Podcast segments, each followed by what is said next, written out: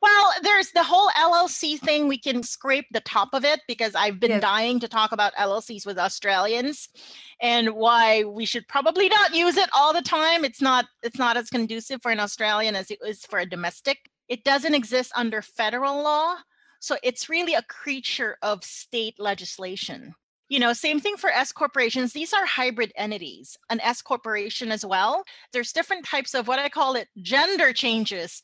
An S corp was a C corp that then becomes another corporation. An S corp is, is an old pre LLC, but it is grouped in the same vein as a hybrid as an LLC. So S corp is only available to US citizens and US residents, but you can do it through through a US trust. So now there's been a change, but generally it's still only reserved for US persons. If you're a foreign person and you hold an interest, a foreign company, you can't. It's not possible unless through a trust, which is more advanced in uh, discussion of how you can do that. But generally, it still remains for US persons. So, not advisable for foreign persons.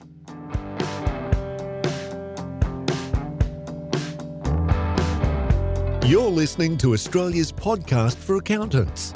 Tax Talks, the podcast to grow your firm. Welcome to another US episode of Tax Talks, US number 10. This is Heidi Robson, and thank you to Class for sponsoring this episode.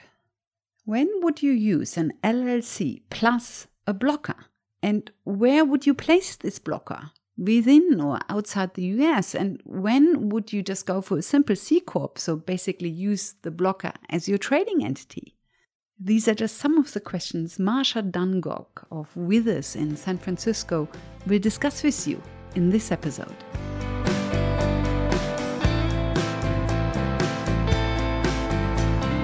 I really want to talk more about the Australian founders, like the Australian company and the the blocker corp because that is a very interesting structure that I don't think achieves as much as everyone outside the US thinks it achieves.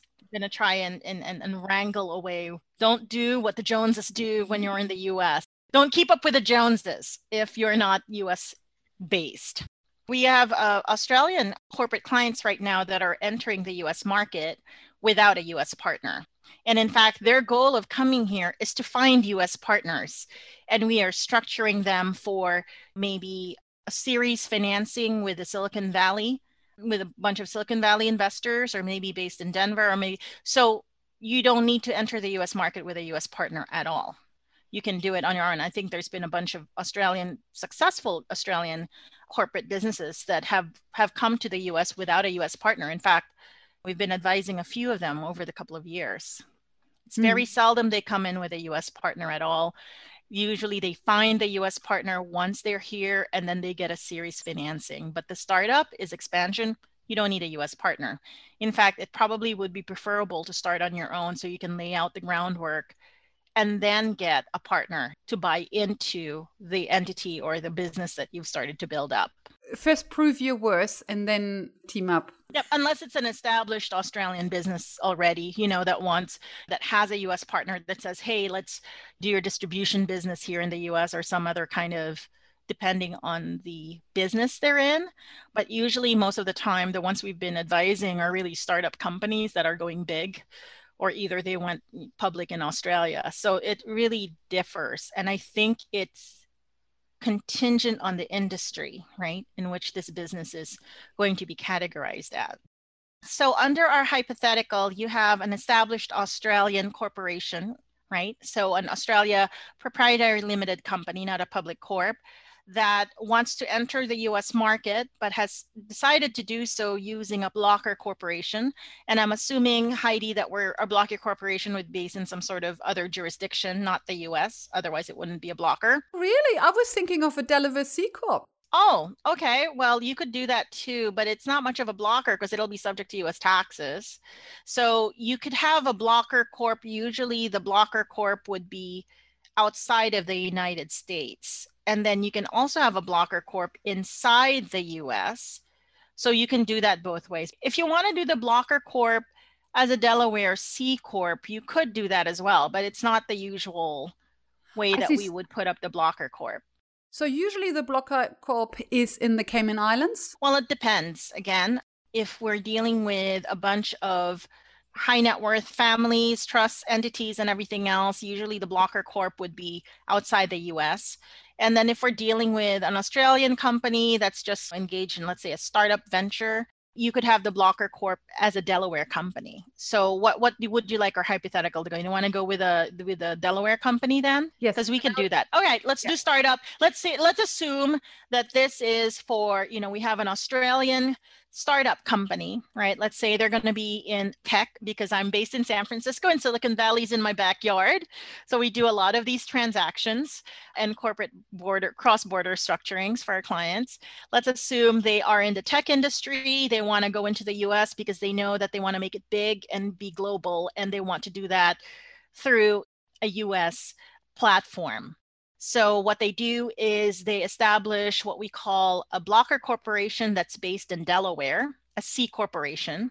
And then through underneath that, they have a US limited liability company. Uh, the other half of the US limited li- liability company will be owned by a US holding company that is ultimately owned by a US individual or a US shareholder. And can I just make one small change? Yep. So the US holdco that is in US investors' hands, that US holdco owns 80% of the LLC, and the Australian blocker, the uh, C Corp Delaware, is only 20%. Okay. All right. So we'll do that. We'll have, and let's assume that this business is in the tech. So it's not a manufacturing intensive industry. It's not something that requires immediate manpower, you know, in terms of labor and employment. So not really a lot of people are involved. Like it's all, it's all, let's say everything is based in Australia. All the operations, all the assets are in Australia. So really what you've got is a shell company that's a blocker corp, right? So essentially the parent, US parent company of a US LLC. So first, for first things first, this structure works to block right, the potential taxation of an Australian private company by the US by having a US based blocker corporation. Usually that's based in Delaware.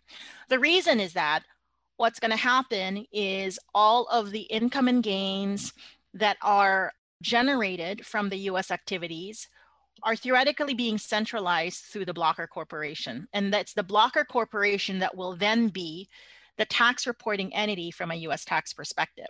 So uh, this is a very good entry into the market and a very good exit into the market as well if it comes time to exit the US market. And the reason is that in the entry, you want to protect the Australian company from US taxation. So you use a you use a blocker corp based in the US they're in. And on exit, you don't want to tax, you know, you don't want your capital gain or the sale of this business to be subject to US taxation.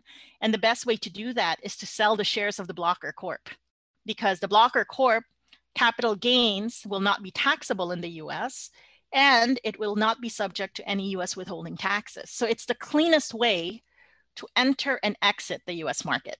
And when you say the capital gains of the sale of the C Corp blocker shares, Mm-hmm. They're not taxed in the US. Is that because the shareholder is an Australian entity or yes. are they not taxed for anybody? No, there that's because the shareholder, well, from our perspective, the taxation of C corporation shares or company shares are are pers- uh, company shares are personal property and therefore the situs of those shares from a capital gain perspective would be the residence of the shareholder. And that would be, in this case, the shareholder is Australian. Therefore, it would be taxable in Australia and not the US. So, if the US investor sells his shares in the holdco, which holds 80% of the LLC, then they would be subject to capital gains tax in the US. But because yes. the shares of the uh, blocker that holds 20% in the LLC, because the shares in the blocker are held by an overseas entity, those capital gains are not taxed in the US. Absolutely. That's correct. Yeah. So that works for both. This structure is a good structure for both a US shareholder and an Australian shareholder in terms of entry and in terms of exit. And this creates some mismatches in other situations, right? Whereby, let's say, real estate where in the US will have first taxing rights and then they would tax the capital gain on the whole 100% of the gain. But then Australia, let's say because it's an Australian resident, would be only subject to tax on 50%. And then you have the foreign tax credits issues arising. Yes, so because uh, that is another topic for us, Heidi. The issue is that Australia then says you can only claim 50% of the FITO. Absolutely. That's correct once the blocker corp is set up right you are going to enter into this partnership a us limited liability company now as long as the shareholders of this us llc or shall we say members technically to be technically correct are US based entities. This would be a very good structure, right? Because we've basically relayed, we, we've saved a lot of US additional taxes arising from the ownership of US LLC membership interest by a foreign person, which would be the Australian company. So, what you've basically done by inserting a Delaware blocker C corporation is you've cut off some a lot of potential international tax issues on the US end that would arise with having a foreign non-resident member of an LLC.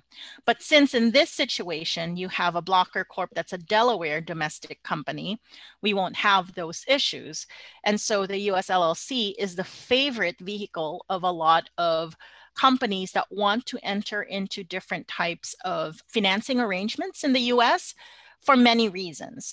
From a corporate perspective, a US LLC is more flexible than a regular C corporation a C corporation, from a legal perspective, has a lot of corporate formalities. For example, you have to have these board resolutions, you have to have these kinds of like certain types of governance requirements that you need to have. You need to have bylaws, you need to have a, a bunch of different things that make it very restrictive, right?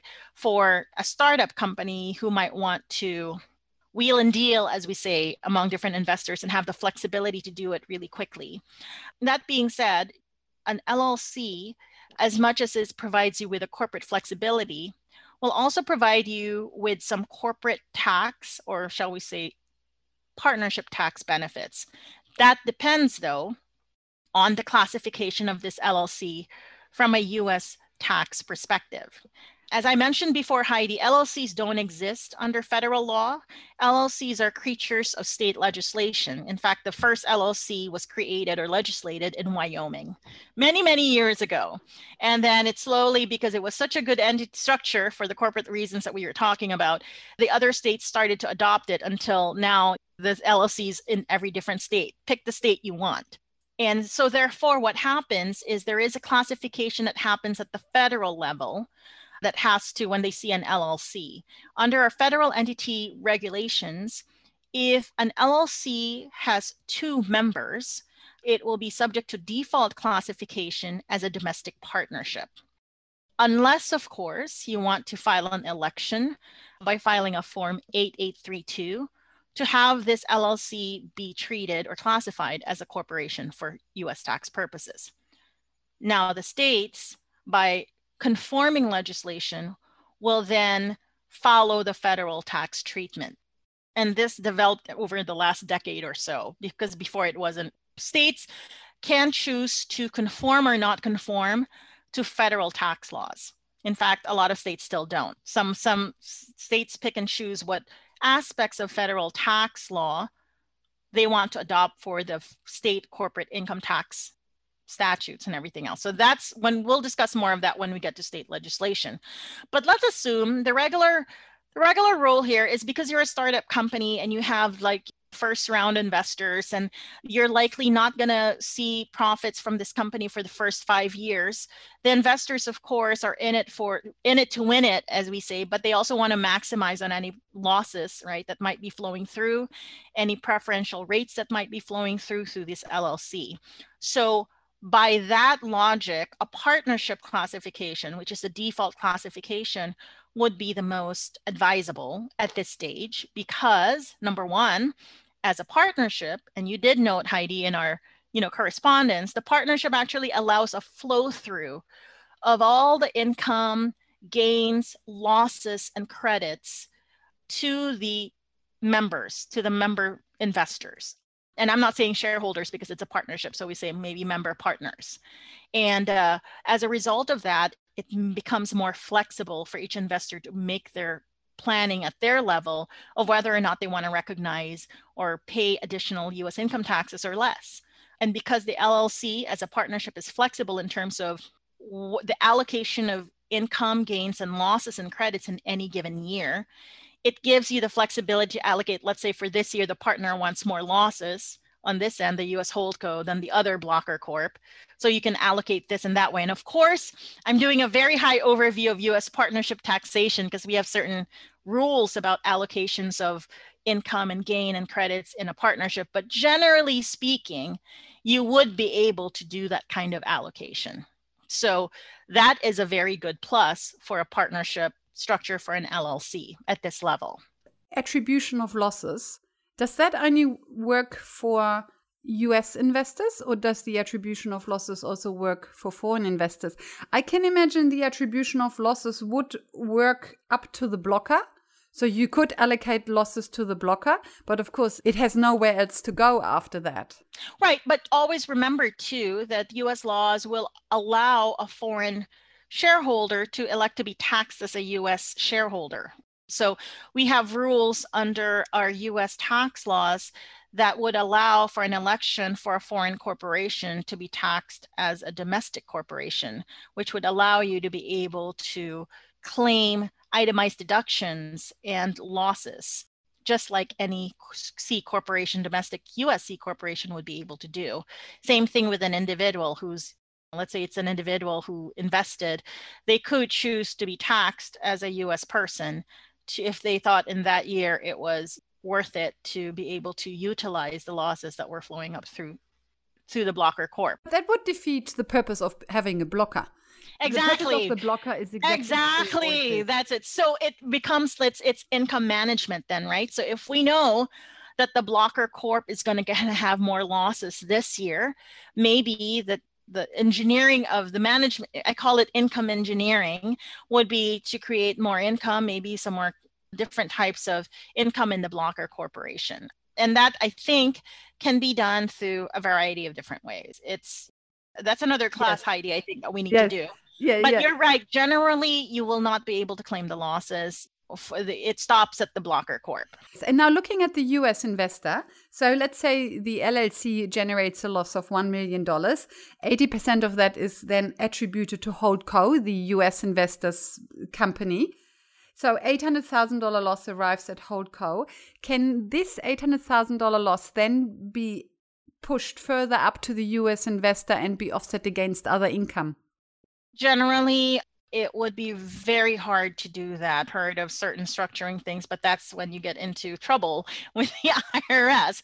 So generally, the losses are going to be dealt with at the US Holdco level. For a shareholder to be able to claim losses, the shareholder would have to do something with respect to its shares in Holdco to recognize a loss, right? So if the shares okay. are at a loss in that year, then maybe that's when you dispose of the shares and claim the loss. But it would be virtually impossible just based on that structure alone without doing any other further engineering for the losses to go up. In fact, I wouldn't recommend it. It's yes. it's it would Good. not be doable.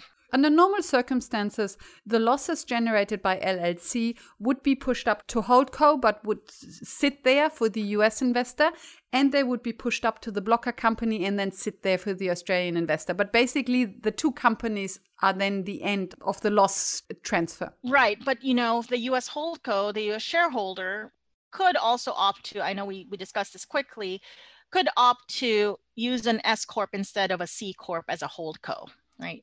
And the reason why a US shareholder would be able to do that is because an S corporation is a hybrid entity from a tax perspective. It has attri- attributes of a C corporation and attributes of, of a partnership. And one of these attributes are actually the flow through of losses. However, there are limitations on not all losses will flow through to the US shareholder. Some of those losses will be what we call suspended losses at the uh, S Corp level, if it's the holdco is an S Corp.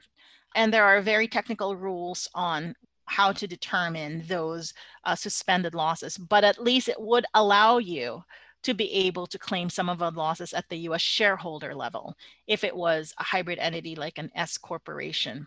And if it started off as a C corporation, it can make an election to become an S corporation. And then from there, it could make an election to become maybe an L, you know, a, a disregarded entity. Because as I mentioned, there is no LLC election at the federal level; it doesn't exist.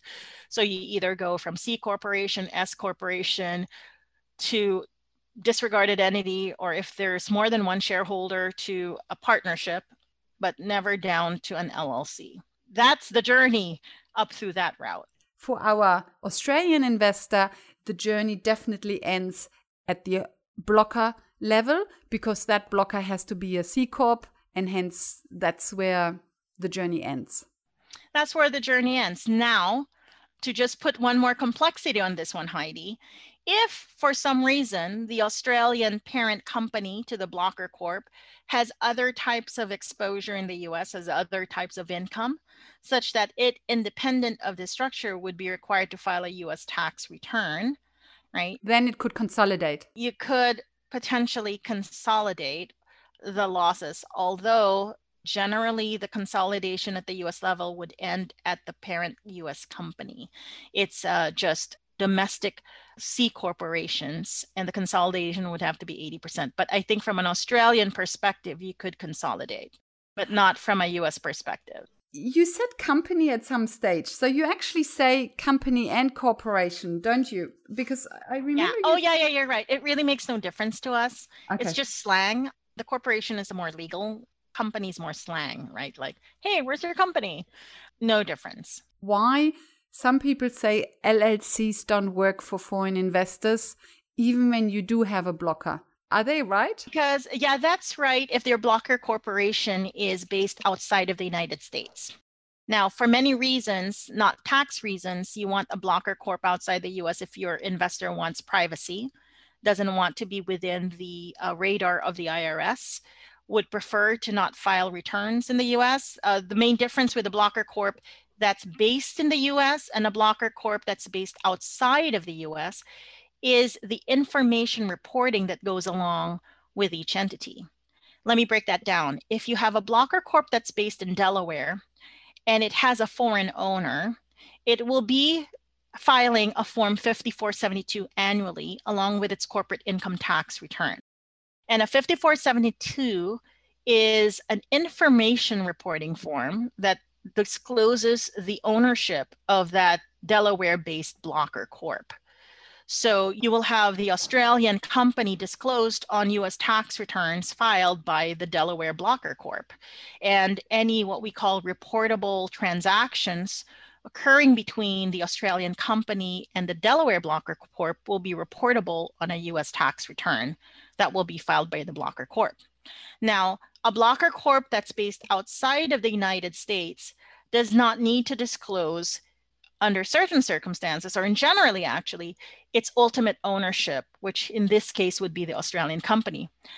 It would be the US LLC that will be filing a K1 with the IRS. A K1 breaks uh, basically identifies each partner of the LLC because in our hypothetical, we're taxing it as a partnership and then identifies the alloc you know allocates the partnership income losses credits all that stuff on a k1 we call it a k1 schedule and that is generally filed along with a partnership tax return which is a form 1065 so if you have a blocker corp that's based outside of the united states the farthest that the information return reporting would go through would be the k1 would show 20% ownership of a US LLC by the blocker corp that's based outside. It doesn't show, oh, who owns the blocker corp? So you stop the inquiry at the blocker corp level outside.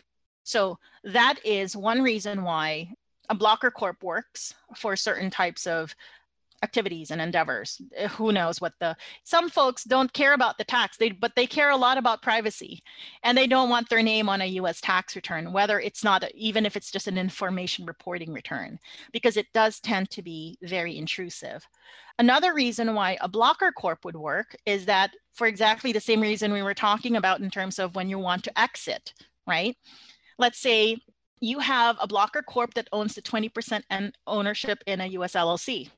The Australian limited company wants to get out, wants to already cash in, seeing its liquidity, its runway for takeoff. So instead of if you have a blocker corp that's based outside the United States, the Australian company can sell the shares in a blocker corp. Nothing needs to be filed in the US as far as the capital gain, clearly not taxable in the US. There's no information form or tax form that you need to file in the US to show that you sold the blocker corp, right? The only filing that's done will be by the US LLC next year to show that the ownership has changed to whoever owns, well, actually not even because the Blocker Corp remains the same. Whereas if you were to sell the Blocker Corp that's a Delaware based corporation, right, there will be filings, right, because we want to claim that it's not subject to tax. The capital gain on the shares is not subject to tax in the United States. And we also want to show that there is no withholding due on the capital gain proceeds that are going to be remitted to the Australian corporate parent. So there will be those things. And just to throw in a wrench, Heidi, more further, let's say that this US LLC is a tech startup, but you know, it really liked all of the buildings down in Silicon Valley. So it gobbled up a bunch of real estate so that we're just not dealing with the tech because it's new. The IP, let's say, is only worth like 20% of really what's in there. The 80% of the assets are really real estate. So technically, what we're getting rid of is US, an interest in U, a US real property holding corporation. So that's when things get complicated, right? But in general, assuming we don't have those aggravating conditions of stuffing the company with real estate because maybe the CEO wanted a condo here that was $20 million, having a blocker corp outside is cleaner from a tax reporting perspective as opposed to having a blocker corp within the US. But having a blocker corp in the US is actually more efficient in terms of US taxes as opposed to a blocker corp outside the US. So there's wins and losses. I mean, it really ultimately depends on the stage of the company and what they want to do, but we can always restructure, right? So the good news is you can always restructure to fit any changes in circumstances or goals of the Australian parent company. And let's be honest, most of the time the structure is going to be dictated by the majority investor, right?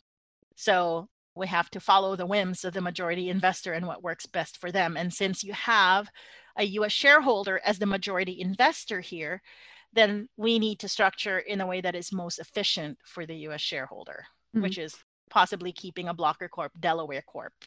If privacy is no issue, then having a Delaware blocker is fine. Yes, a Delaware blocker, if privacy is no issue, a Delaware blocker is fine. Just know that you will have annual reporting requirements and information reporting that will disclose the ownership outside of the United States. And if you fail to file those forms, there are hefty penalties, $10,000 a piece for failure to file a mere form that's supposed to just report. And the Form 5472 that only lists the direct shareholders of the blocker, it doesn't list the ultimate shareholders of the Australian entity. So if your Australian entity is basically just another blocker, let's say it's just kind of Asia Pacific holding, then it doesn't really matter because you're not disclosing the identity of the ultimate shareholders anyway. All you're disclosing is the identity of the Australian blocker. Yes, yes, because let me just check quickly. I think it's 25% or more, and in fact, for the 5472 requirement for you to be able to, to file that. Yeah, 25% foreign owned US corporation would be required to file a 5472. Good. And so if our Australian holding holds 100% of the Delaware blocker, then it's only our Australian holding that goes onto the 5472. Not just the identity, but also, hey, the 5472 is going to ask, did you have any transactions with this Australian corporation that owns 25% or more of you?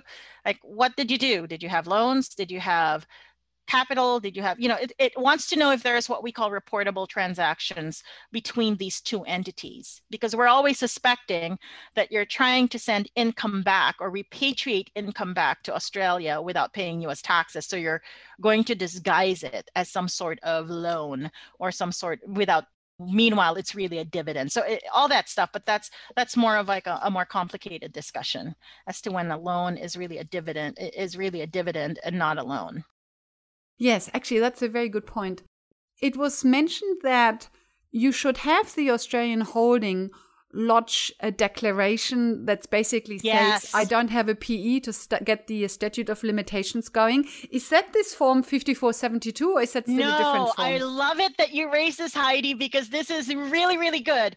Please file a form 1120-F.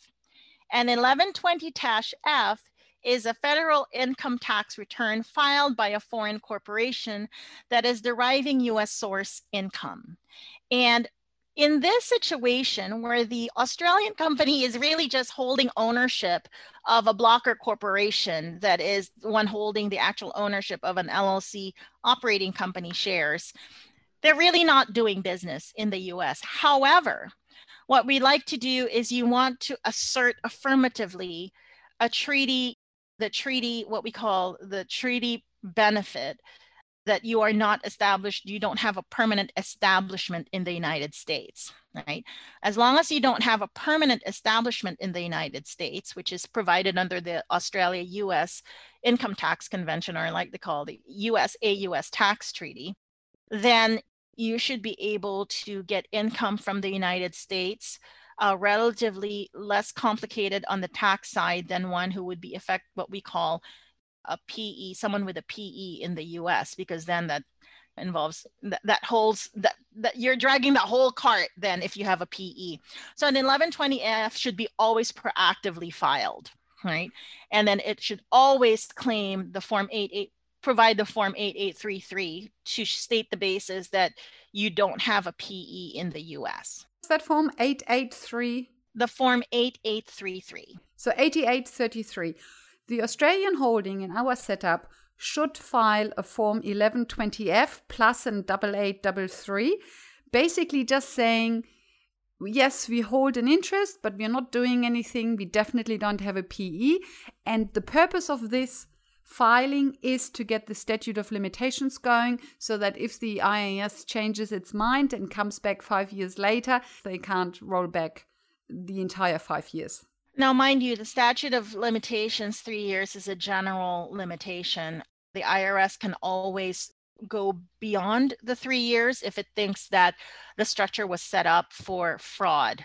If the, you know, more exotic claims of tax avoidance and fraud and stuff like that, they can mm. always assert that. So in those cases, statute of limitations is told, right? But yes. generally, you want to start that timeline started, and particularly where you are you may have received some income from your US subsidiary or maybe some from other sources but let's say you received income from an independent contractor or you maybe you you're an independent contractor to a US company and you receive some stuff but you're you don't have a PE you want to file that 1120F to affirmatively flag because the IRS actually started an audit they launched these international reporting campaigns it's on the IRS website that tells you which international tax areas they're looking at. And right now, well, actually, for the last four years, uh, since the campaign started in 2017, I remember the day it was 2017. They have actually been cracking down on non compliant 1120F filings, non compliant 5472 filings. Any of these sound familiar to you in the last couple of minutes that we've been talking about, Heidi? So they are focusing their efforts on these because they know that these are the areas where that's most likely to not have a high tax compliance rate. Given that the US doesn't really have an imputation system, the advantage of using the LLC in this structure is that the income from the LLC or the losses, but let's assume it's income, is attributed to the blocker and holdco at a 20 80% split.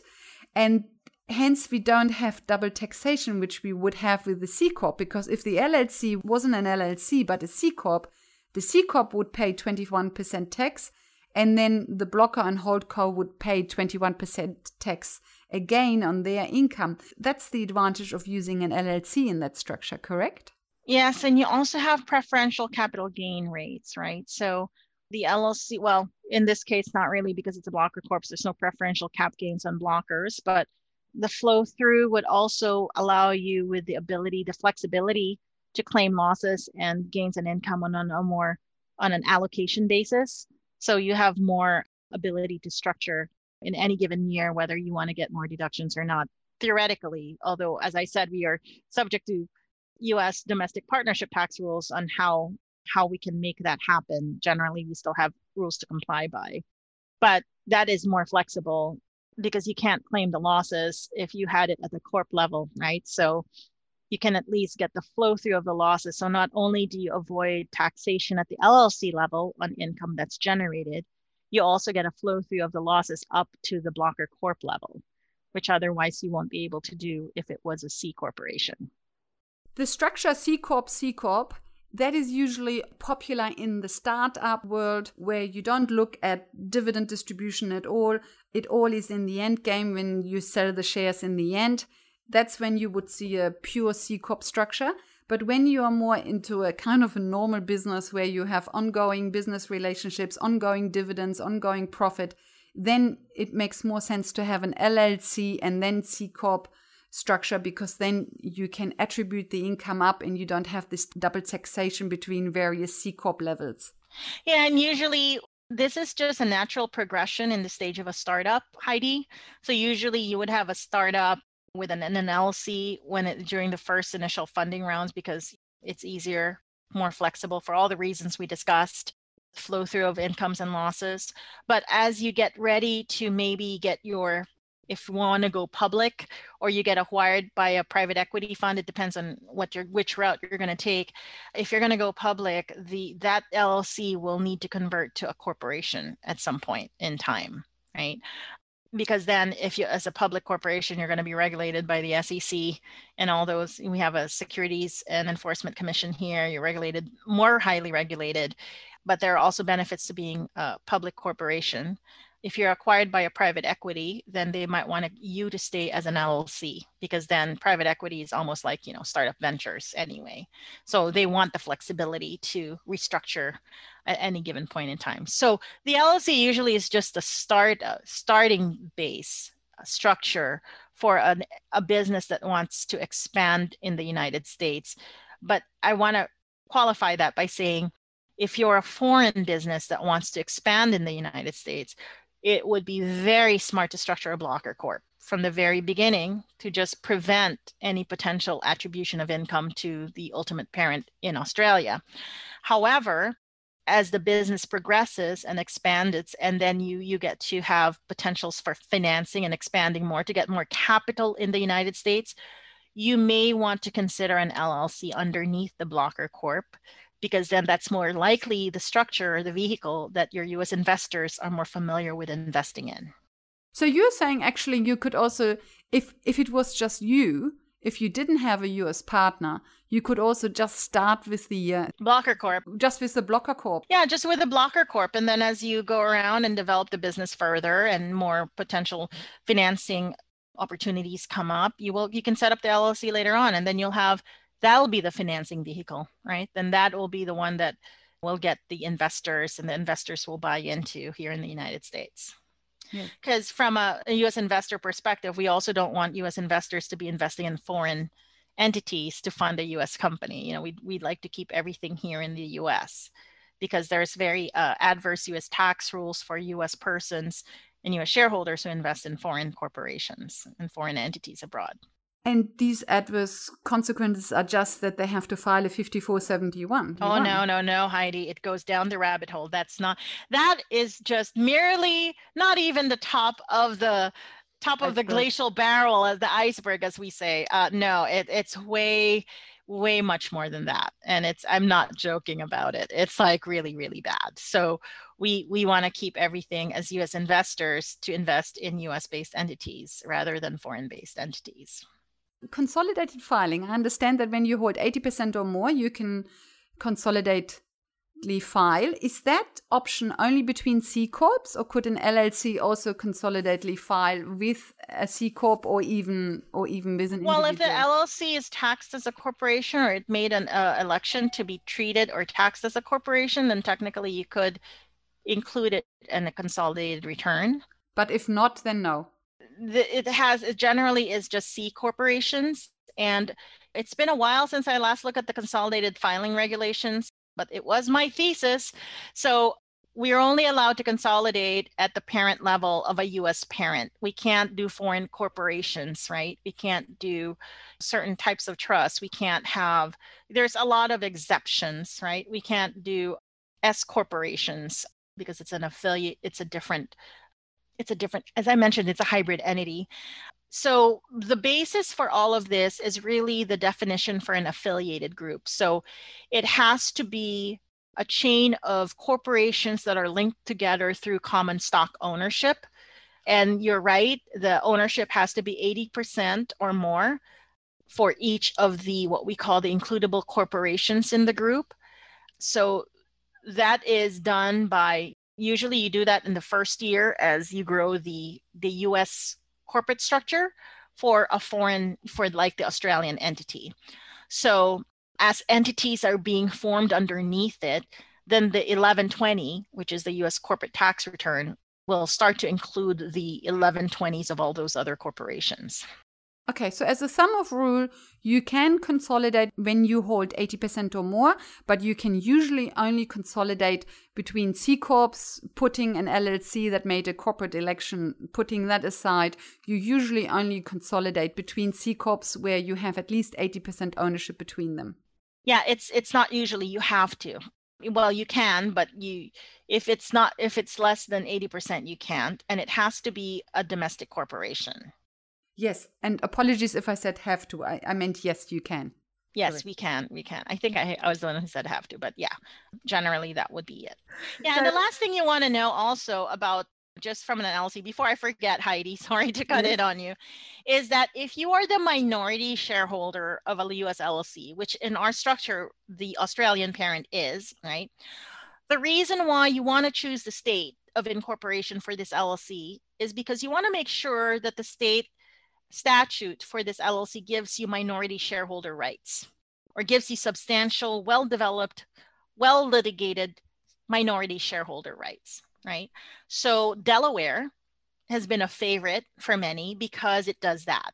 It has a well developed statutes on LLC minority shareholder rights. It has special courts that address only issues between we have they have special different types of courts that don't exist anywhere in the US because they're so specialized that deal with these shareholder derivative litigation, shareholder litigation, and stuff like that. So the corporate basis is you need to choose the state that not only gives you a 0% tax, but also has a well developed corporate litigation case law on minority shareholder rights. If you're the minority shareholder, are minority shareholders more exposed in an LLC than in a C Corp? I wouldn't say so. I think they're both equally exposed because they're not the majority shareholder, right? But the minority shareholder in an LLC, I think, would have more exposure because it's a flow through, right? So if there's income that's being trapped and reallocated to the majority shareholder, that minority shareholder is not receiving that income. Although, if you think about it, the C Corp would be the same way because the C Corp can make a special dividend distribution out to a majority shareholder and not a minority shareholder. So I think just because you're a minority shareholder, you're you're you're particularly sensitive, regardless of whether you're in a C corp or in an LLC, which is a yes. minority partner. But is it that the C Corp is a lot more regulated, hence it protects minority shareholders more than an LLC? That in an LLC it comes down very much to the wording of the partnership agreement, etc.? Well, there is what we call the Uniform Partnership Act that many of the states have have adopted. So it gives limited partnerships. It's called the RULPA, and I'm I'm it's evading me what R stands for, but it's the Uniform Limited Partnership Act in the states that are adopted in different states, and it provides a uniform set of rights for limited partners and partners, uh, general partners in a partnership. So the basis is different. I think the corporate shareholders have more well developed shareholder rights only because the corporation has been around for a long, long time And so there's a bigger body of case law dealing with derivative and shareholder minority shareholder rights as opposed to an LLC which is a which is taxed as a corporation because it's piggybacking off of the RULPA or the Uniform Limited Partnership Act or whatever else is provided to it under state law. Whereas a corporation can be just has a more robust protection because it exists under federal law and exists under from a traditional perspective. So I think it's a minority shareholder C corp is actually more protected in that way because you have to piggyback off several laws for an LLC states and different types of uniform partnership agreements to kind of piece together the rights of a minority partner. It's very state specific. We spoke about the minority shareholder rights and that Delaware has a very well developed minority LLC rights regime. What about California? Is California a good place to register an LLC? You're shaking your head? If you are an international business and you're thinking of generating income not just from California, but from all around the world, I would maintain your flexibility by making it first a Delaware LLC. Now, if you're doing business in California, then you will have to register anyway. But remember, California does not have as developed LLC legislation and rules as Delaware does. In fact, I think I was a young tax associate in my first law firm in San Francisco when the LLC statutes and tax stuff just came out in California. So it's not that old as Wyoming or everything else. California also does what we call a combined unitary taxation, which means that remember we talked about consolidated filing, Heidi, whereby if it's a consolidated return, you can only file for US corporate parent and all the other C corporations that are owned 80% by that chain of ownership. California does worldwide. So California has its own consolidated return filing requirements that you can elect to. But technically, once you establish taxability or what we call a nexus in California, California could theoretically require the Australian parent to file Californian tax returns. One of my first cases, Heidi, that I remember and that forever seared in my brain, California worldwide combined unitary taxation, was the taxation of the parent was in the UK. It was a music recording group, very big, you will know it and uh, they had maybe just two subsidiaries here in the US. I spent six months of my young associate life sorting through the combined unitary returns to just show that this the UK parent and its subsidiaries outside of California should not be taxed by California. So just as a word of warning, California is a whole different ball of mess that you don't want to get into. We also tax uh, combined worldwide unitary. So in Delaware, you get zero tax, right? You just pay a franchise fee, but LLCs don't get taxed unless you do, you just do a corporate filing fee because we don't tax on interest, but we tax on par value in Delaware. California doesn't has a tax. It, it isn't a zero tax state. So when you're a startup, you want to maintain flexibility. Start up first in Delaware or in Nevada, but I like Delaware most of all, before you expand operations to another state. You know, test the waters instead of like cutting your nose off despite your face by starting a California LLC. So that means not just only your blocker, but also the LLC should be registered in Delaware. The LLC should be formed in Delaware. Yes. Yeah. So the Delaware Corp will be incorporated in Delaware. The LLC will be incorporated in Delaware. And then depending on which states it ends up doing business in, then you register on a state by state basis that it becomes required. So that would be a, a, a, stitch in time saves nine again. Don't be too eager to come to California too fast. Just let's get your structure set up and in the least taxing states as possible. So basically, the US is always happy to welcome foreign uh, companies that want to expand in the US. But it's not always a 100% welcome. Just know that we have a very extraterritorial tax regime, as I call it, that is not like any other country in the world, except for Eritrea, apparently. And that means that once you establish a US presence here in the United States, you may find yourself subject to the same tax regime that other US persons and US entities are subject to, and you won't like it. So it as they say, a stitch in time saves nine.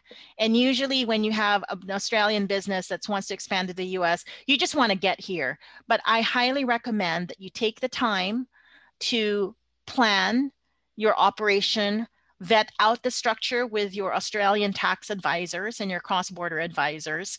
Take the time to structure it correctly like by establishing a blocker corp to insulate your Australian company from any inadvertent adverse US tax exposures because once you establish a permanent establishment in the United States inadvertently, it's very hard to to you know dial that down, right? The IRS enforcement machine will be on you and it will be very difficult. It will be an uphill battle. So please remember when it comes to expanding to the US, a stitch in time always saves nine. And I would highly recommend that you think very carefully about the length of exposure, the type of investments you want, and so that we can continue your success when you get here to the US by making sure you're not taxed to you're not subject to too much taxation at the federal level at the international level based on US international tax rules. And more importantly and we haven't discussed it Heidi yet but at the state and local tax level too so, you know, but you're always welcome. We love Aussies to come here.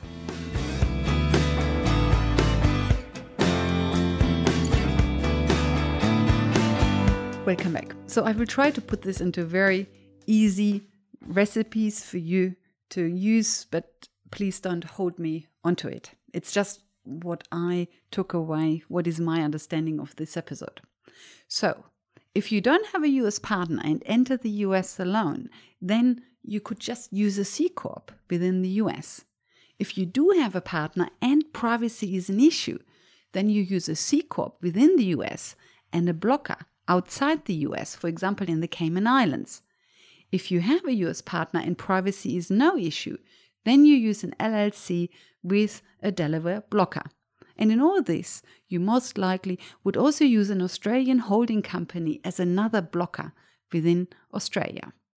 When it comes to sell your US C Corp blocker or your US C Corp shares, the capital gain is not taxable in the US, and the capital gain is also reduced or exempt in Australia if you hold at least 10% in an active business.